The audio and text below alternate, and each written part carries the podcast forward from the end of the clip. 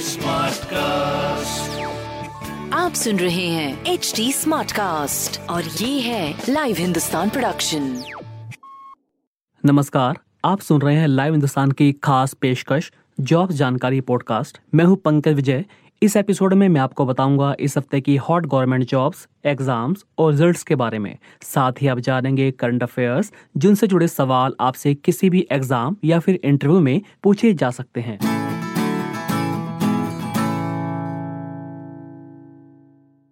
तो सबसे पहले बात करते हैं उन परीक्षाओं की जो कोरोना वायरस और लॉकडाउन की वजह से लटक गई हैं। 31 मई को होने वाली यूपीएससी सिविल सेवा प्रारंभिक परीक्षा को भी स्थगित कर दिया गया है। इस परीक्षा के लिए नई तारीख की घोषणा 20 मई के बाद होगी। उम्मीदवारों को कम से कम 30 दिन पहले नई डेट की सूचना दी जाएगी। वहीं एसएससी यानी कर्मचारी चयन आयोग की भर्ती परीक्षाएँ लॉकडाउन का प्रतिबंध पूरी तरह से खत्म होने के बाद ही आयोजित की जाएँगी। उधर मानव संसाधन विकास मंत्रालय ने इंजीनियरिंग प्रवेश परीक्षा जेई मेन की नई डेट्स का ऐलान कर दिया है।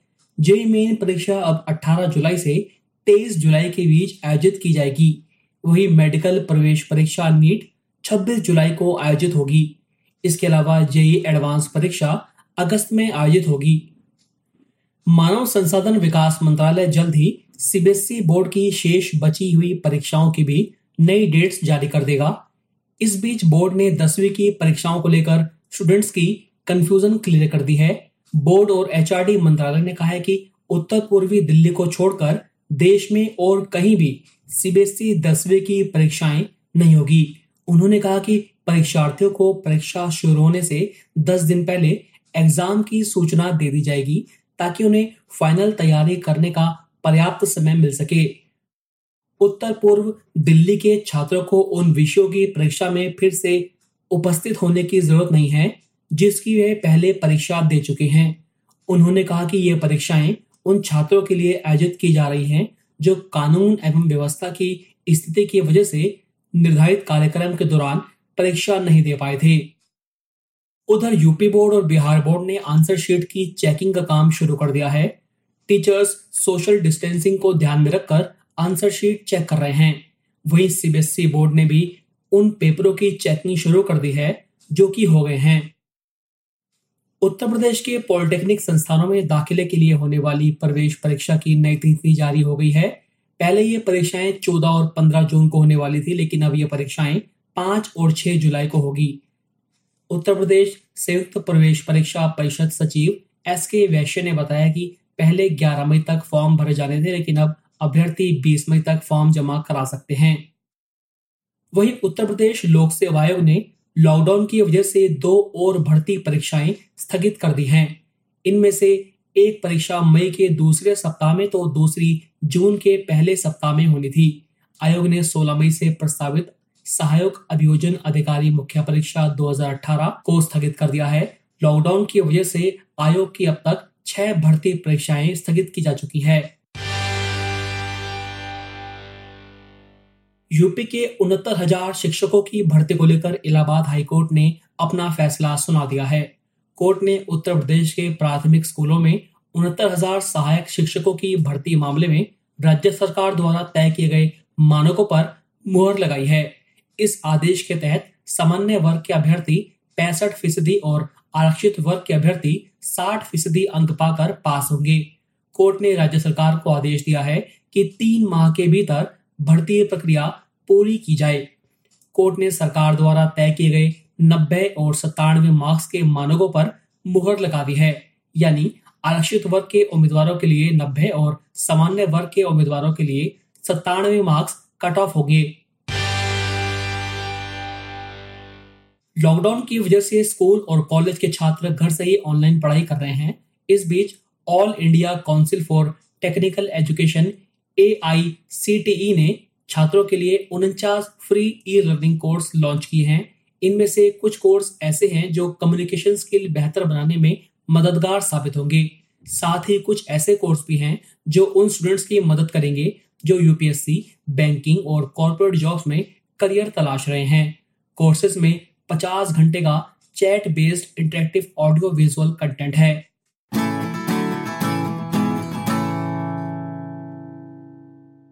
दोस्तों, बिहार में बीपीएससी यानी बिहार लोक सेवा आयोग ने एक के बाद एक भर्तियाँ निकाली है। ताज़ा वैकेंसी असिस्टेंट इंजीनियर और मोटर व्हीकल इंस्पेक्टर की है।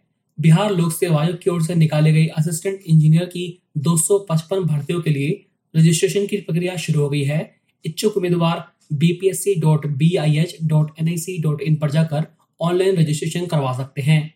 ऑनलाइन आवेदन पूरी तरह भरने की अंतिम तिथि 2 जून है। उम्मीदवार पद के अनुसार संबंधित category civil engineering, electrical engineering, mechanical engineering में बीई या बीटेक हो। इन पदों के लिए न्यूनतम आयु सीमा 21 वर्ष और अधिकतम सैंतीस वर्ष तय की गई है। इसमें लिखित परीक्षा और इंटरव्यू से सिलेक्शन होगा। बिहार लोक सेवा आयोग ने मोटर व्हीकल इंस्पेक्टर यानी एम मोटरयान निरीक्षक के पद पर नब्बे वैकेंसी निकाली है। ये भर्तियाँ बिहार सरकार के परिवहन विभाग में भर्तियों के लिए निकाली गई है। इन पदों के लिए इच्छुक उम्मीदवार 11 मई से 26 मई के बीच रजिस्ट्रेशन करवा सकेंगे। ऑनलाइन माध्यम से फ़ीस भरने की अंतिम तिथि 1 जून है। ऑनलाइन आवेदन पूरी तरह भरने की अंतिम तिथि 9 जून है। इन पदों के लिए दसवीं पास एवं ऑटोमोबाइल इंजीनियरिंग या मैकेनिकल इंजीनियरिंग में तीन वर्षीय डिप्लोमा कोर्स की योग्यता चाहिए। साथ ही उम्मीदवार के पास ड्राइविंग लाइसेंस भी होना चाहिए। इन पदों के लिए न्यूनतम आयु सीमा 21 वर्ष और अधिकतम सैतीस वर्ष तय की गई है। छत्तीसगढ़ विधानसभा सचिवालय में भी रिपोर्टर की आठ वैकेंसी निकली है। इच्छुक उम्मीदवार 30 मई तक C G Vidhan Sabha dot G O V dot in पर जाकर ऑनलाइन आवेदन कर सकते हैं। इसके लिए वो युवा आवेदन कर सकते हैं जो किसी भी विषय में ग्रेजुएट हैं। साथ ही उम्मीदवार को हिंदी स्टेनोग्राफी का भी अच्छा ज्ञान होना चाहिए। इस सप्ताह एक इंटर्नशिप का अच्छा मौका भी आया है। पूंजी बाज़ार नियामक सेबी ने अपने आर्थिक एवं नीति विश्लेषण विभाग में एक साल के इंटर्नशिप प्रोग्राम के लिए एप्लीकेशन मांगी है। इंटर्न्स को 12 माह के लिए रखा जाएगा। इस दौरान उन्हें पैंतीस हज़ार रुपए का स्टाइपेंड भी दिया जाएगा। इसके अलावा जो उम्मीदवार मुंबई के बाहर का रहने वाला होगा, उसे रहने के लिए जगह लंच रिफ्रेशमेंट वगैरह भी मुहैया कराई जाएगी। इसके लिए उम्मीदवार ने कम से कम दो साल का फुल टाइम पीएचडी प्रोग्राम पूरा किया हो। उम्मीदवार की पीएचडी फाइनेंशियल इकोनॉमिक्स से जुड़े क्षेत्र में होनी चाहिए। शॉर्टलिस्ट उम्मीदवारों को इंटरव्यू के लिए बुलाया जाएगा। आवेदन की अंतिम तिथि 10 जून है।